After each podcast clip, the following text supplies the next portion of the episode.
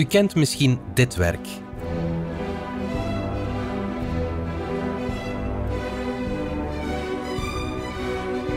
Of dit.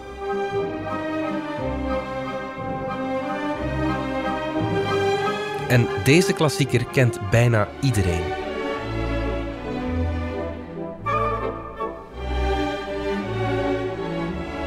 Drie wereldberoemde klassieke werken en ze zijn alle drie geschreven door een Russische componist. In weinig wereldjes is de Russische aanwezigheid zo groot als in die van de klassieke muziek. En ook daar is de oorlog in Oekraïne voelbaar. Shostakovich, Prokofiev en Tchaikovsky, de componisten die u hoorde, worden gecanceld. Shows waarin Russische dirigenten of muzikanten optreden, worden geannuleerd. Sommigen spreken zich uit tegen de oorlog van Poetin, anderen weigeren dat. Is een culturele boycott een goed idee? Het is maandag 14 maart. Ik ben Alexander Lippenveld en dit is vandaag de dagelijkse podcast van de Standaard.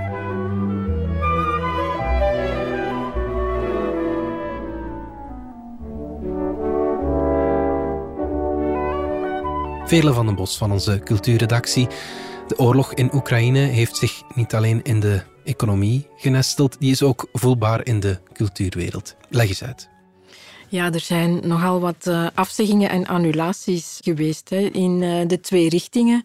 Dus er zijn nogal wat West-Europeanen die voor Russische staatsinstellingen werken, mm -hmm. die ontslag nemen. Er zijn grote bands zoals Iggy Pop, uh, Franz Ferdinand, Green Day, Nick Cave en mm -hmm. Louis Tomlinson die het Russische luik van hun wereldtournee hebben geschrapt. Mm -hmm. Je hebt bedrijven als Disney, Warner Bros. en Sony die geen films meer uitbrengen in Rusland. Netflix heeft op de pauzeknop geduwd. Ja. En ja, het werkt ook in de andere richting. Omgekeerd worden steeds meer uh, Russische kunstenaars en gezelschappen in het Westen de wacht aangezegd. Oké, okay, geef eens een paar voorbeelden.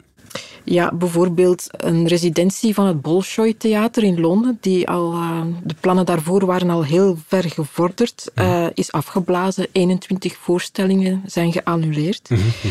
Um, er is de Oekraïnse Filmacademie die oproept tot een algemene boycott van Russische films. Er zijn een paar Russische films geweerd van uh, filmfestivals in Glasgow en Stockholm. Okay. Uh, de Frankfurter Boegmes en ook de Bologna Children's Book Fair ja. hebben beslist om de samenwerking met uh, Russische staatsinstellingen die de collectieve Russische stands organiseren. Dat zijn heel grote boekenbeurzen, hè? vooral de Frankfurter uh, dat, dat zijn enorme boekenbeurzen ja. waar heel de wereld uh, te gast is. Hè. Mm. Maar het gaat ook nog iets verder dan dat. Hè. Puur Russische muziek bijvoorbeeld wordt ook geweerd. Ja, dus um, Russische muziek, in de klassieke muziek is de Russische aanwezigheid natuurlijk heel groot. Mm -hmm. En daar zijn ook wel wat cancelings uh, gebeurd. Bijvoorbeeld het uh, orkest van Cardiff in Wales heeft uh, zelfs een concert afgeblazen waar ze Tchaikovsky zouden spelen.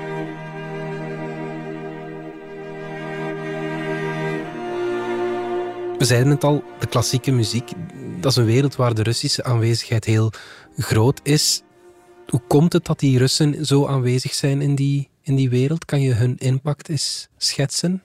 Ja, om te beginnen zijn er veel bekende en ook graag gespeelde Russische componisten, hè, zoals uh, Tchaikovsky, mm -hmm. maar ook Stravinsky, Rachmaninov, Shostakovich, uh, Prokofiev. Mm -hmm. Die worden ook in het Westen uh, graag gespeeld. Er zijn ook beroemde balletgezelschappen, dat hangt een beetje samen natuurlijk.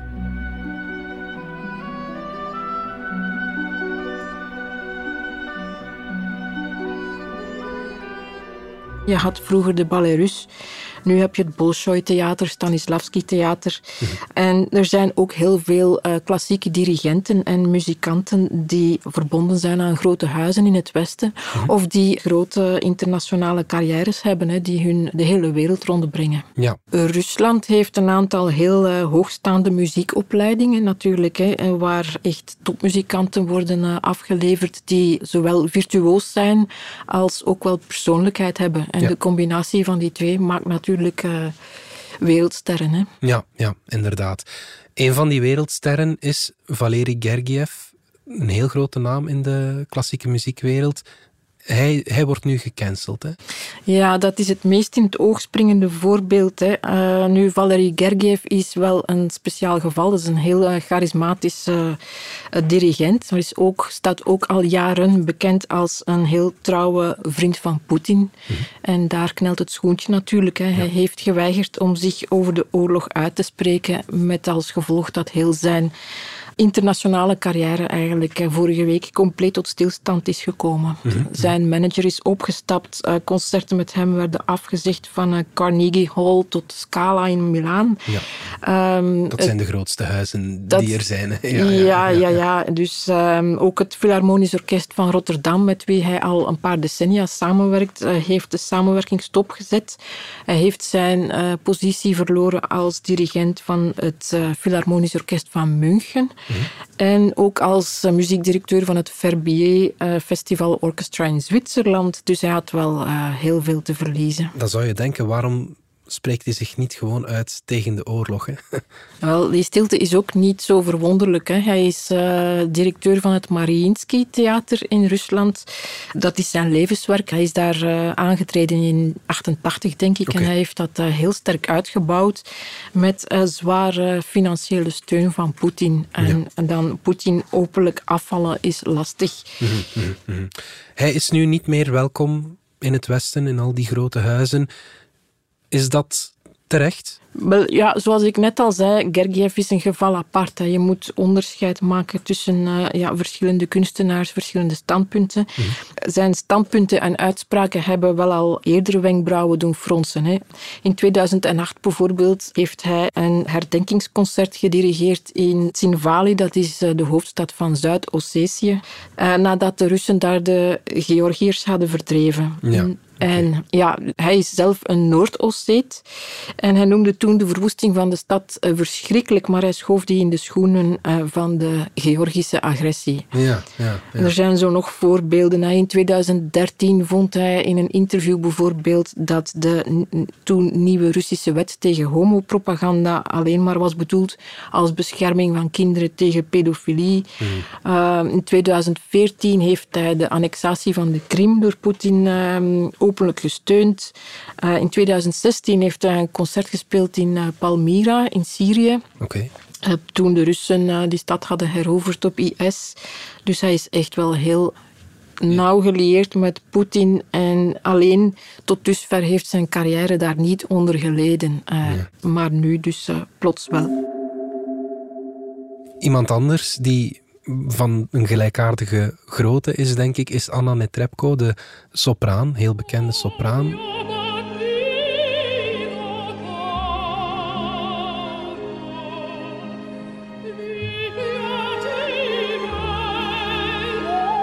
zij is minder omstreden, maar ook zij wordt gecanceld. Hè? Ja, zij heeft vorige week ook aangekondigd dat ze zich voorlopig terugtrekt van uh, Europese podia. Mm -hmm. En ja, zij stond, zoals veel Russische kunstenaars, onder druk om een standpunt in te nemen. En ze heeft zich dan wel uitgesproken tegen de oorlog. Maar ze liet daar meteen ook uh, bij weten dat ze het helemaal niet prettig vond dat ze als zangeres werd gedwongen om een mening te hebben over politiek. Hmm, ja. Alleen staat ze ook bekend als vriendin van Poetin. Mm -hmm. En in 2014 heeft ze ook wel wat controverse veroorzaakt door uh, op de foto te gaan met een uh, leider van de pro-Russische separatisten in Oost-Oekraïne met een separatistische vlag. Ja, dan doe je natuurlijk wel aan politiek. Hè? Ja, ja, absoluut. Ja. Zagen we tijdens of na de Tweede Wereldoorlog iets gelijkaardigs gebeuren met Duitse muzikanten dan?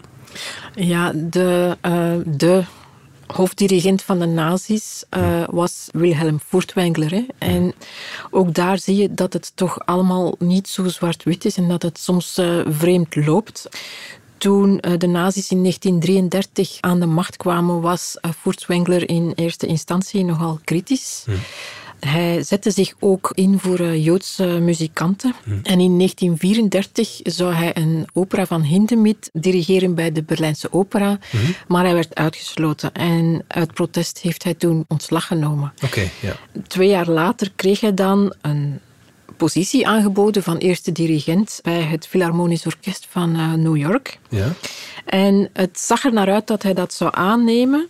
Maar toen kwam er ineens een Duits persbericht waarin stond dat Furtwängler opnieuw bij de Berlijnse opera werkte. Ehm, er wordt gedacht dat de opdracht voor dat persbericht werd gegeven door uh, Herman Geuring. Mhm.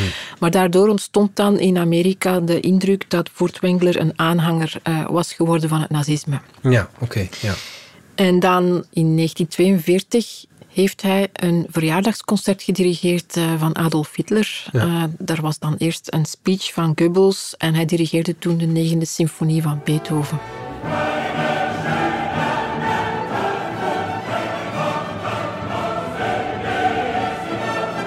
Ode aan die Freude. Is ja. Dat? Ja, ja. dus, dus um, ja, tegen het einde van de oorlog is hij dan Duitsland ontvlucht, is naar Zwitserland gegaan. Ja.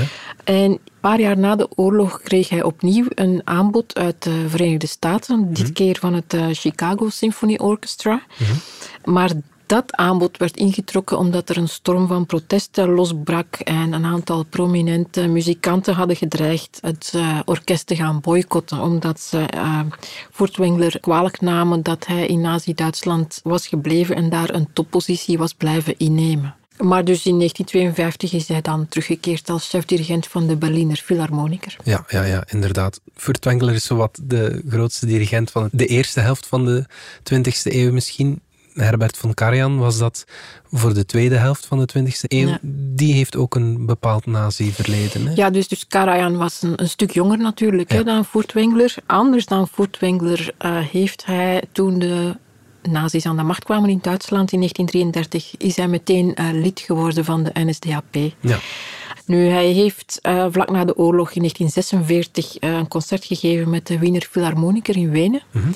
Maar daarna hebben de Russische bezetters hem verboden om verder op te treden vanwege dus zijn lidmaatschap van de nazi-partij. Ja, okay. Maar dat heeft niet zo lang geduurd. Het jaar daarop mocht hij opnieuw optreden. En is hij een van de giganten geworden. Ja. Ja, ja, En dan heeft hij in 1955 uiteindelijk uh, Furtwängler opgevolgd als chefdirigent van de Berliner Philharmoniker.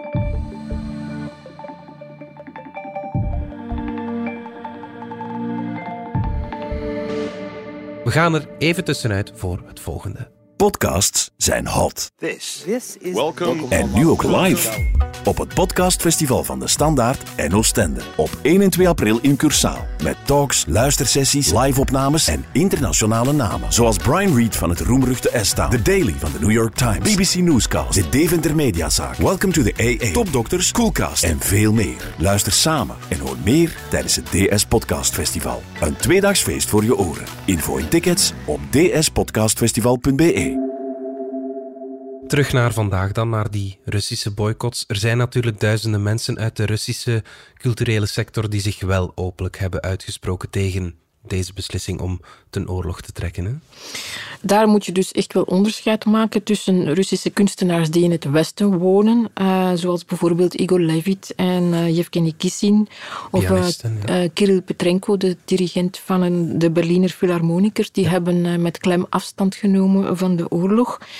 Maar er zijn natuurlijk ook wel muzikanten die wel nog in Rusland wonen of daar veel familie hebben. En voor hen kan zo'n standpunt natuurlijk wel zware consequenties hebben mm -hmm. in een autoritaire staat die Rusland uh, toch is. Dus het is allemaal niet zo eenvoudig als het lijkt. Mm -hmm. En er zijn natuurlijk ook wel uh, kunstenaars in Rusland die wel protesteren en hun mening laten horen.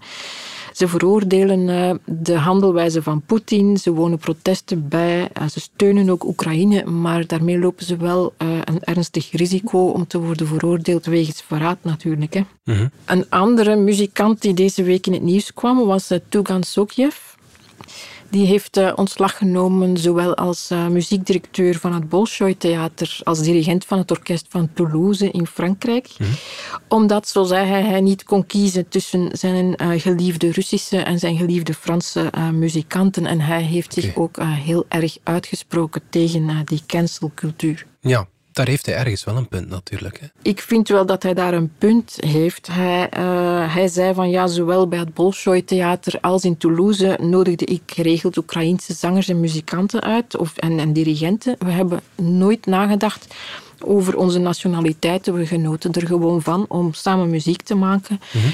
En hij zegt, uh, hij is gechoqueerd. Hij zegt, ik ben de jongste dagen getuige van iets wat ik nooit verwacht had te zullen moeten meemaken om te worden gedwongen mijn ene muzikale familie te verkiezen boven de andere, mhm. de ene culturele traditie boven de andere en de ene kunstenaar boven de andere. Hij zegt, ja, binnenkort moet ik nog kiezen tussen Tchaikovsky en Stravinsky of Shostakovich of Beethoven en Brahms. En hij zegt, ja, ik kan het echt niet aanzien hoe mijn collega's, of het nu acteurs of muzikanten of uh, zangers, dansers of regisseurs zijn, door die cancelcultuur worden uh, bedreigd en tot slachtoffer gemaakt. Mm -hmm. Je haalde Igor Levit al even aan, de pianist. Je maakte een heel fijn moment mee toen je naar een concert van hem ging uh, onlangs. Hè? Ja, een, een, fijn moment is, is veel gezegd. Um, maar een indrukwekkend moment. Het was indrukwekkend, ja. Dus, dus Igor Levit zou een marathonconcert gaan geven. Hij zou uh, de fugas en preludes van Shostakovich spelen. Okay. En voor hij begon, heeft hij het concert opgedragen aan de bevolking van Oekraïne, maar ook aan de burgers in Rusland en elders in de wereld die protesteren tegen Poetins oorlog. Mhm. En er barstte een spontaan uh, applaus uit in de zaal en toen speelde hij een heel intimistische versie van het Oekraïense volkslied waarop de hele zaal uh, ging rechtstaan. Dat was wel een uh, heel bijzonder moment.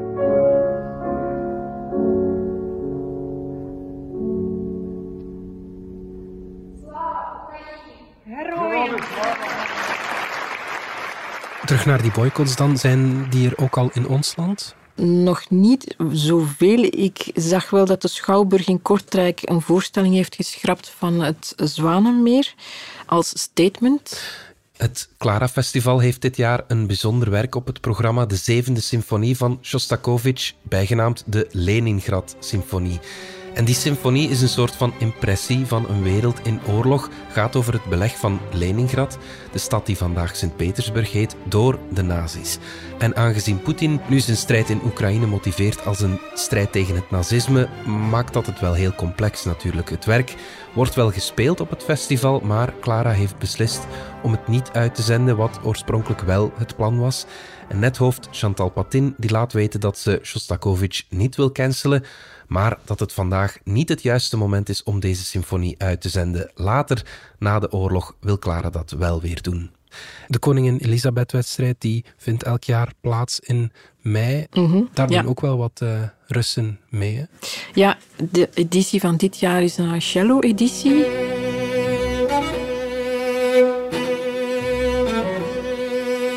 En er zijn vier Russische en één Oekraïense deelnemer. Maar de koningin Elisabeth-wedstrijd eh, heeft zich daarover beraden en heeft nu een statement op eh, haar website gezet waarin ze de oorlog met klem veroordeelt en zich solidair toont met de slachtoffers, maar dat alle jonge muzikanten wel kunnen deelnemen, omdat ze van mening zijn dat kunst de mensheid moet kunnen blijven samenbrengen rond universele waarden als, als vrede, gerechtigheid en vrijheid. Mhm. En dat ze ervan uitgaan dat al wie deelneemt aan de wedstrijd die waarden ook onderschrijft. Ja, het is dan natuurlijk niet ondenkbaar dat er Rus wint. Je zei het al, die hebben heel goede muzikale opleidingen het zou ook lang niet de eerste Russische laureaat zijn. Ja, wat gaan we dan doen? Gaan we dan met z'n allen applaudisseren? Ja, ik zie eigenlijk niet in waarom niet. Eh, omdat je mensen toch moeilijk kunt cancelen omdat ze toevallig de Russische nationaliteit hebben. Hm, hm. Die culturele boycott heeft wel zware gevolgen. Hè? Je kan daar wel wat ethische vragen bij stellen natuurlijk.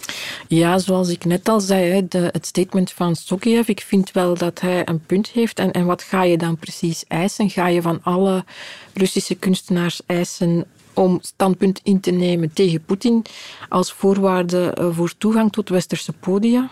En je land afvallen is uiteindelijk ook niet zo eenvoudig. Dat doe je niet zomaar uh, op 1, 2, 3.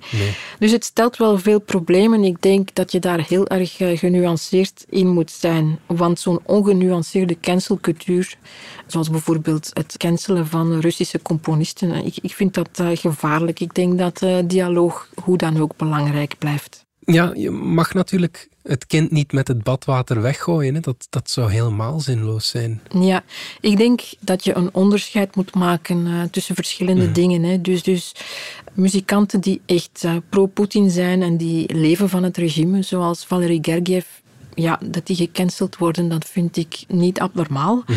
Dan heb je mensen zoals Igor Levit en Yevgeny Kissin die een standpunt innemen eh, tegen Poetin en tegen de oorlog. En dat siert hen, maar zij wonen in het Westen. Ja. Dat is een stuk makkelijker dan mensen die wel in Rusland wonen of die daar nog eh, heel stevige banden hebben. Eh, voor die mensen om standpunt in te nemen, dat is allemaal een stuk minder eenvoudig. Mhm. En dan tenslotte om dan over te gaan tot canceling van Russische componisten zoals Tchaikovsky of Shostakovich uh, of Rachmaninov. Ja, dat vind ik echt compleet belachelijk. Ja, en die leren ons vooral ook iets over over de Russische cultuur. Dat, dat is wat schrijvers bijvoorbeeld ook doen. Ja, dat is zo. Hè. We dreigen, eh, als we echt overgaan tot uh, algemene boycott, dan dreig je ook de dissidentenstemmen het forum te ontzeggen dat ze nodig hebben. Mhm. En als wij geen kennis meer nemen van wat er leeft hè, in de Russische cultuur en in de maatschappij, en omgekeerd, als zij ook uh, geen kennis meer nemen van wat het Westen allemaal te bieden heeft, dan riskeren we dat het wij-zij-denken alleen maar versterkt wordt. Hè. En met wie je niet kent, kun je niet meevoelen. Mhm. Dus als de andere een abstractie wordt, dan speelt dat de oorlogsretoriek alleen maar in de kaart. Dus ik zou pleiten voor een nuance. Absoluut. Goed. Vele van den Bos, dankjewel.